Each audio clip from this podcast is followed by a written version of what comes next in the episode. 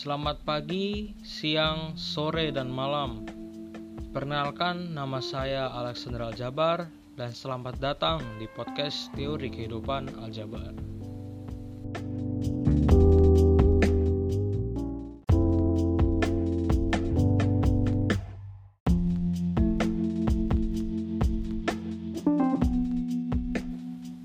Pada episode pertama ini, izinkan aku untuk membahas hal yang cukup dekat dalam kehidupanku, yakni kesenian.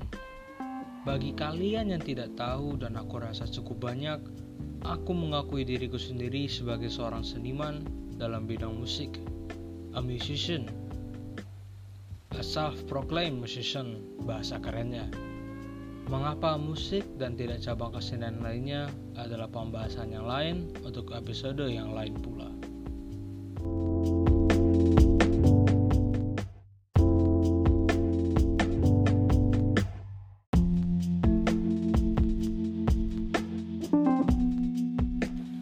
Jadi seni, apa sih seni itu dan apa tujuannya? Perihal apa itu seni, apa pengertiannya? Kurasa sangat bergantung pada tujuannya. Jadi marilah kita perlahan-lahan membahas itu terlebih dahulu. Terdapat dua paham keras mengenai tujuan seni. Satu menyatakan bahwa seni bertujuan untuk menyampaikan suatu ide atau pesan seorang seniman Sedangkan yang kedua menyatakan bahwa seni hanya bertujuan untuk dinikmati. Anggap saja begini, pernyataan yang pertama bagaikan sebuah lukisan yang di mana tergambar sebuah langit penuh dengan bintik-bintik putih yang sang seniman berikan makna sebagai peri-peri langit. Dengan begitu, tujuan utama sang seniman sama pentingnya dengan apa yang ia gambarkan. Sedangkan pernyataan kedua itu bagikan sebuah makanan yang dimasak. Sang chef tidak peduli apa tujuannya dan chef pun merasa bahwa pemakan pengonsumennya ini tidak peduli dengan apa yang ingin ia sampaikan, apa ide-ide yang ingin dia sampaikan. Ia hanya ingin makanannya nikmat untuk dimakan. Hal ini menyebabkan tujuan utama sang seniman atau chef tadi tidak sebanding dengan apa yang ia gambarkan.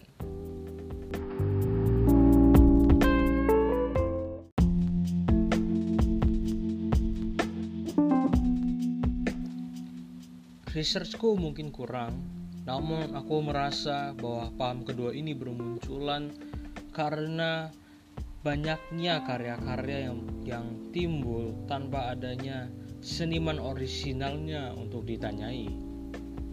Paham kedua ini dan paham yang pertama memberikan seni romantismenya sendiri, yakni ambiguity atau ambiguitas. Ketika suatu karya diberikan suatu pengertian, maka banyak pengertian lainnya yang bermunculan pula. Ketika kalian melihat perdamaian, mungkin saja aku melihat musibah yang belum terjadi.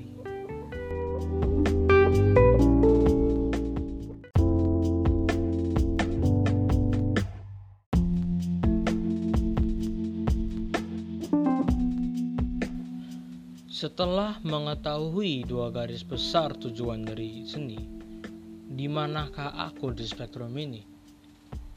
Sedikit sulit untuk menjelaskannya, tapi akan kuusahakan. Ketika aku sedang menikmati suatu karya, musik, lukisan, ataupun tarian, aku tidak hanya sekedar menikmatinya. Aku juga menganalisa karya tersebut terkhususnya mengapa aku menikmati karya tersebut. Layaknya banyak hal, suatu karya seni pastinya memiliki sebuah tujuan. Setidaknya itulah pemahamanku. Pablo Picasso kurasa tidak hanya melukis karyanya tanpa ada tujuan apa pun.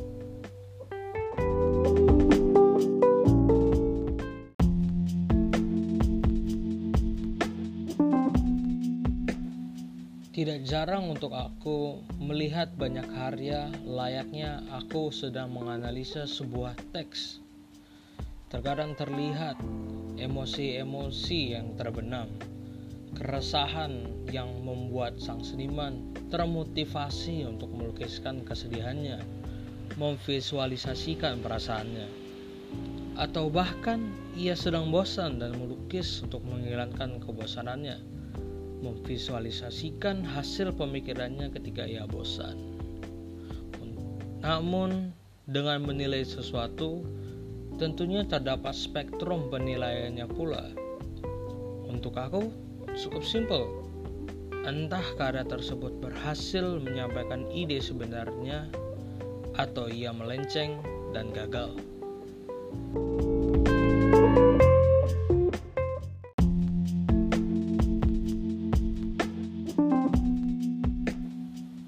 Tapi di sini jugalah sebuah dilema muncul Bagaimana caranya aku menilai tanpa mengetahui tujuan sebenarnya dari seorang seniman tersebut? Dan ketika suatu karya seni yang pengertian kita berbeda, ketika pengertianku berbeda dengan tujuan sebenarnya sang seniman tersebut, apakah karya tersebut dinyatakan gagal untuk aku?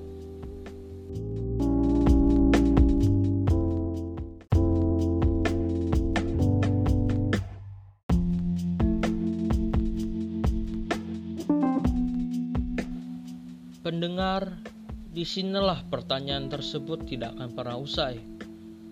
Dan untuk lebih mendalaminya, izinkan aku menggunakan salah satu karya Jackson Pollock, yakni nomor 5. Tidak ada genre yang lebih sulit untuk dimengerti dibandingkan abstrak. Seberapa menakjubkannya seorang seniman abstrak yang memvisualisasikan sesuatu ide layaknya sebuah perasaan. Seorang kawan pernah membedah karya ini bersamaku.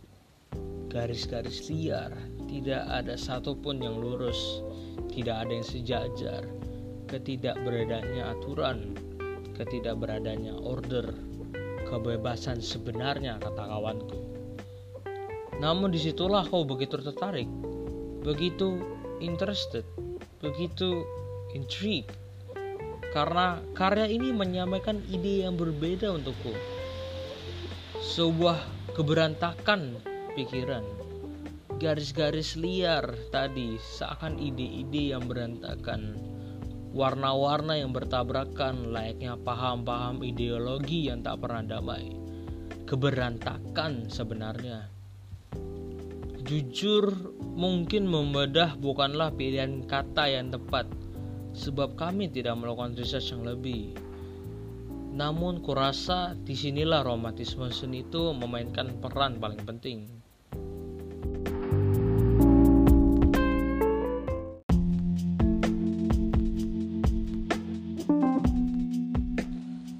Beberapa hari setelah kejadian itu, aku mencoba melakukan sedikit research mengenai karya ini. Dan banyak yang menyetujui bahwa Karya ini menyatakan sebuah pikiran yang liar, pikiran yang bebas. Namun di situlah aku semakin tertarik lagi karena menurutku karya ini menyatakan sebuah keberantakan yang sebenarnya. Tidak ada satupun garis lurus, tidak ada aturan dalam karya tersebut. Dan aturan-aturan yang ada pun ditubruk habis, dihantam habis menghilangkan aturan-aturan yang ada tadi. Dan inilah yang membuat aku begitu tertarik dengan pertanyaan-pertanyaan ini.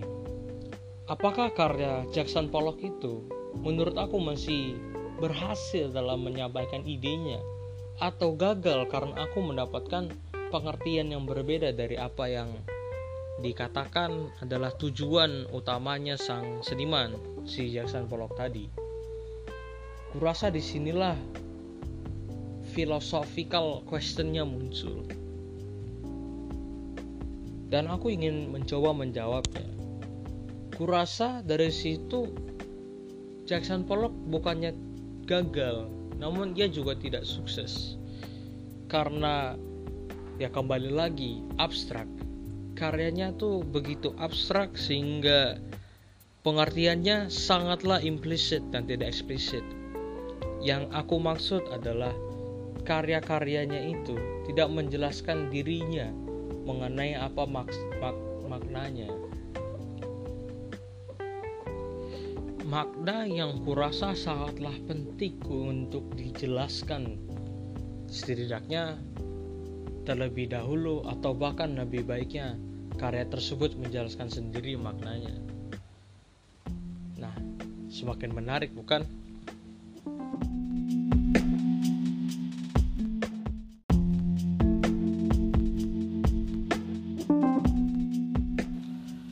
Selanjutnya, aku ingin mengungkit suatu karya yang kurasa sangat berhasil menyampaikan pesannya kepadaku. Suatu karya yang berhasil menunjukkan kekejaman dewa-dewa zaman dahulu. Tak lain karya Francisco Goya, Saturn Devouring His Son. Secara singkat ketika dilihat lukisannya muncul sosok dewa kuno yang tengah makan memakan anaknya sendiri jika mengikuti judul. Karya ini ketika dilihat secara dangkal telah berhasil menyampaikan suatu perasaan, suatu perasaan menyeramkan yang menjijikkan. Namun untuk mereka yang ingin lebih mendalaminya layaknya aku, Goya memfasilitasi. Lihatlah detail-detailnya yang mengamplify perasaan ini. Tubuh sang dewa yang begitu awkward dalam pemosisiannya. Seakan ia tidak menyangka untuk tertangkap pemakan anaknya sendiri. Rambutnya yang putih seakan ia adalah tokoh kuno yang sudah tidak waras. Seakan tokoh tua yang otaknya sudah tidak lagi berguna. Atau bahkan tokoh anaknya yang bukan anak-anak lagi Tubuhnya telah tumbuh dengan proporsi layaknya seorang dewasa. Seakan sang anak sadar akan detik-detik terakhirnya selagi ia dimakan oleh ayahnya sendiri. Kurasa karya ini sangatlah berhasil menyampaikan pesannya. Namun, tahu dari mana aku bahwa itu adalah pesan sesungguhnya.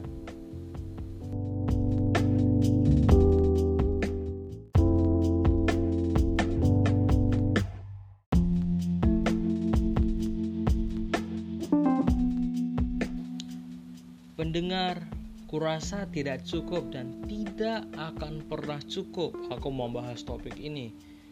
Dan oleh karena itu, aku sangat ingin membahas lebih topik ini di episode-episode ke depannya.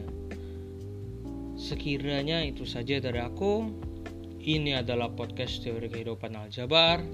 Terima kasih telah mendengarkan. Stay safe, stay at home, and goodbye.